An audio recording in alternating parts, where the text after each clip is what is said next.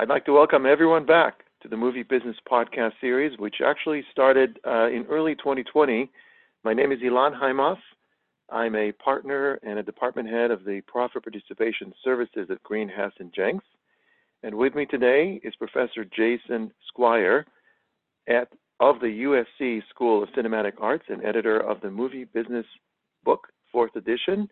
Welcome, Jason. Thank you, Ilan. Today, as we have done tradition as a tradition over the last several years, Jason and I together will be discussing predictions for the 2021 year in connection with the film and television industry. So, Jason, why don't you get things started? Where do you see well, thank you. 2021 looking like?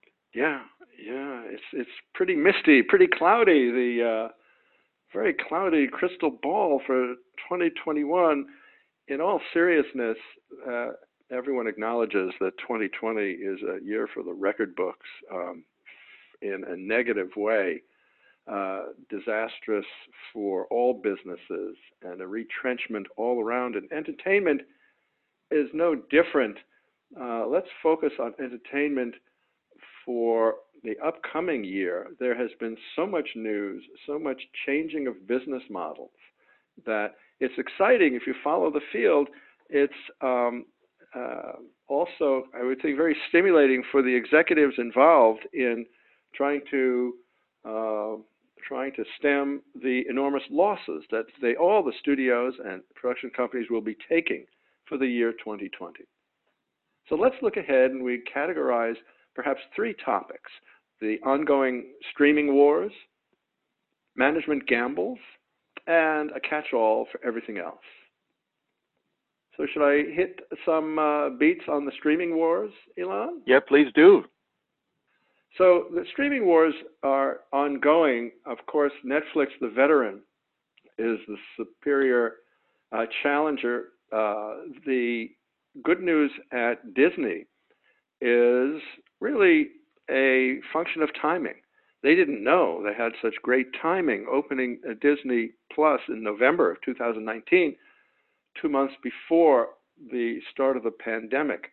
And all companies that have streaming wars, especially Disney Plus, Netflix, HBO Max, Peacock, uh, and now Discovery, which we'll get into in a second, are all pouring money into them for original content because everybody's watching at home.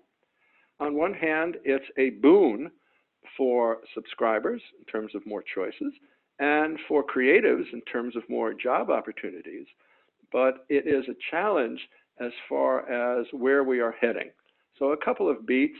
First, that the studios at the same time, towards the beginning of the pandemic, decided to experiment and move some of their theatrical movies to streaming. Universal was the first in April moving Trolls World Tour, which is Trolls 2, uh, to streaming. Disney moved Hamilton famously for the July 4th weekend, removed it from their theatrical calendar. Warner Media moved Wonder Woman 1984 to Christmas Day, day and date with theaters. And then the big bombshell of the Warner Media announcement of moving their entire 2021 theatrical slate to HBO Max on the same day that each one opens in theaters. This is historic.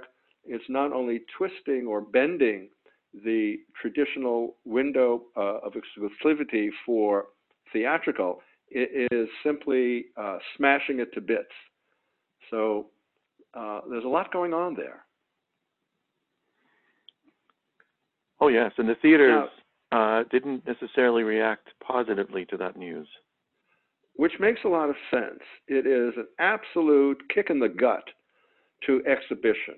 And for those who have been following the industry for many years, uh, it's really uh, it, it's you, you just get stymied. In my opinion, it's a poor judgment.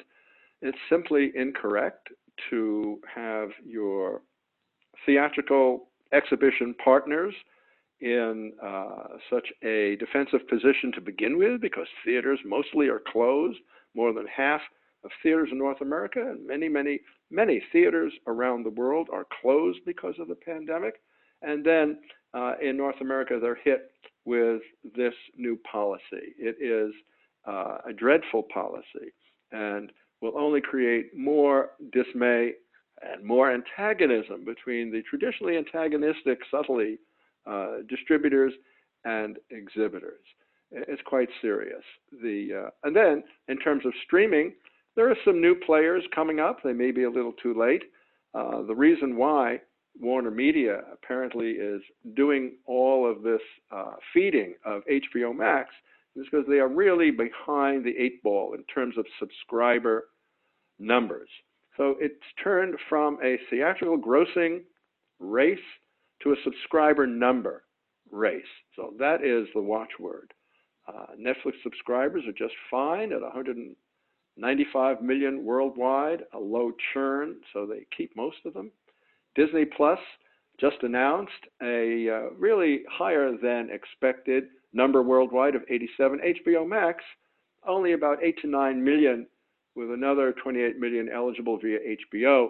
So they are suffering. So this seems to be the reason for Warner Media to shift all of the theatrical product online. Looking forward, of course, we also have Peacock, uh, which is in place at around 26 million subscribers. Discovery is going to be opening in 2021, and Paramount Plus.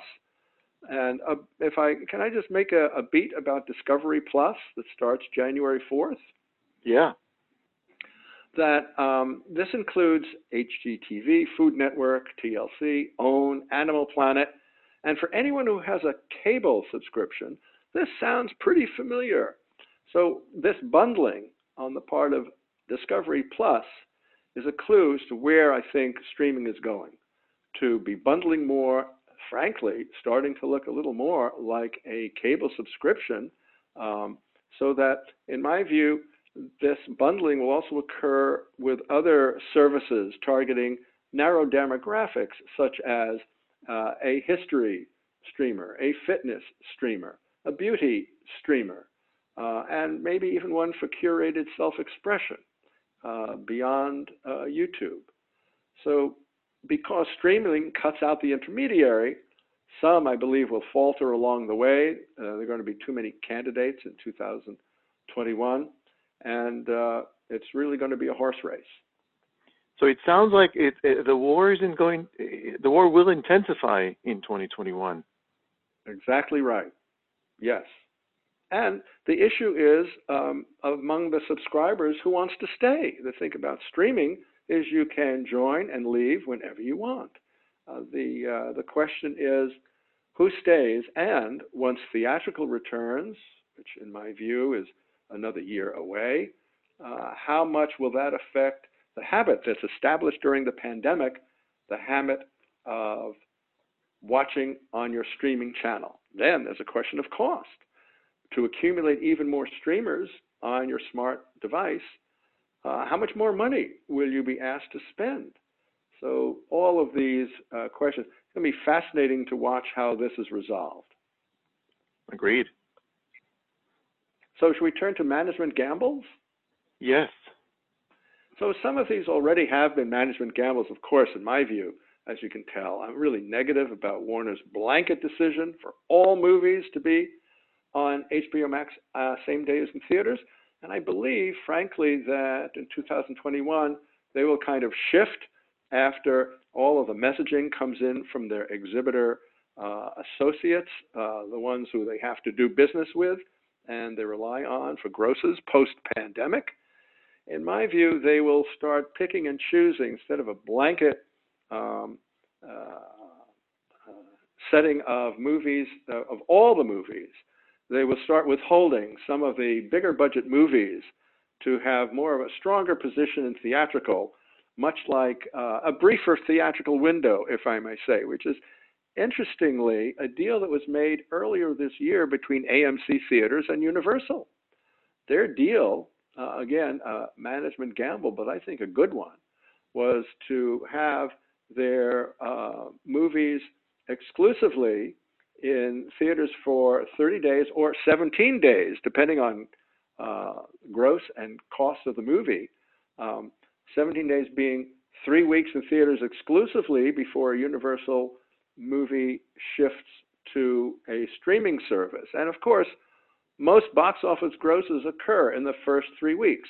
So that seems like where the industry will sort of even out in the next few years. And I do think that Warner's needs to review and just have another look at the uh, enthusiastic statement that uh, was a bombshell in the industry. So they'll tweak their blanket plans. Other management issues. Another watchword is consolidation. Sadly, smaller theater chains, smaller distributors, downsizing or consolidating. Uh, studios in general, following the lead that they learned during the pandemic, although they do not announce those studio owning streaming services subscriber numbers movie by movie, only on a quarterly basis um, when they're reviewing their uh, finances. Uh, studios will continue to allocate more theatrical movies to streaming, even though they're developed in theaters. And I think that's part of the reason why Disney and Warner's, for instance, shifted their management uh, redid their management configuration into uh, at least two major divisions, one for content and one for distribution, eliminating the silos that have built up whenever a new format emerged in, during the last 30, 40 years. So uh, I think more studios will adapt the universal model of streaming uh, theatrically for three weeks and then doing day and date with uh, uh, excuse me, I should restate the model of streaming and theatrical, but only after the third week of exclusively being in theaters will they go day and date with a streaming service. Um, so, just to review, in my view, the best uh, way to proceed would be the universal model that starts in theaters for three weeks and then uh, shares the theatrical window with a streaming service window after that. Sadly, also, more. Yes, go on. So really, what I'm, if I'm hearing you correctly, the Warner team may need to pivot and and adapt and adjust uh, as we slowly but surely get out of the pandemic uh, and theaters begin to operate, uh, reverting to the universal model, as you say that's that's my sense of where it's all going to be played out. And as you've already um, noticed, it would be uh, at the end of 2021 when some of the bigger movies had been slated, some of the bigger Warner movies had been slated for theatrical only. Um, so uh, let's see whether they whether they rethink their program over the next uh, nine months. A couple more beats under management. Gambles, more layoffs, sadly, more people working from home uh, who will not come back in 2021. Uh, MGM, in my view, will be in play as it has been before. Uh, or start their own streaming service. They have a fabulous library, including the United Artists Library. Another choice might be uh, for uh, turning to Lionsgate that Lionsgate could be purchased by some, uh, you know, some larger company like Netflix or even Apple, if Apple is really serious about their content business. I'm not quite sure that they are. So the net impact is another sad Christmas uh, of 2021, even though, even if more theaters open and allow more capacity, the business really won't return to the new normal until uh, 2022. Fascinating. Anything else that uh, comes to mind, Jason? Well, a couple of unrelated beats under, you know, everything else. I think that there will be a return to net neutrality, which in my view is a really good thing. Uh, the breakup of Facebook on the horizon, the government has already announced uh, will be interesting to follow, and I think will result in divestiture of some of their major holdings. Uh, can Google and Amazon be far behind? I don't think so. I, I, I think they will be uh, uh targets of uh, regulatory review. Um, then there's the question of some kind of liability insurance for movies. uh, must be developed. I'm sure there are a lot of conversations in order to mitigate COVID losses. It's a tough thing to devise, but producers need more confidence uh, in terms of insurability, uh, and all this comes under uh, liability. And frankly, finally, more inventive content due to the pandemic.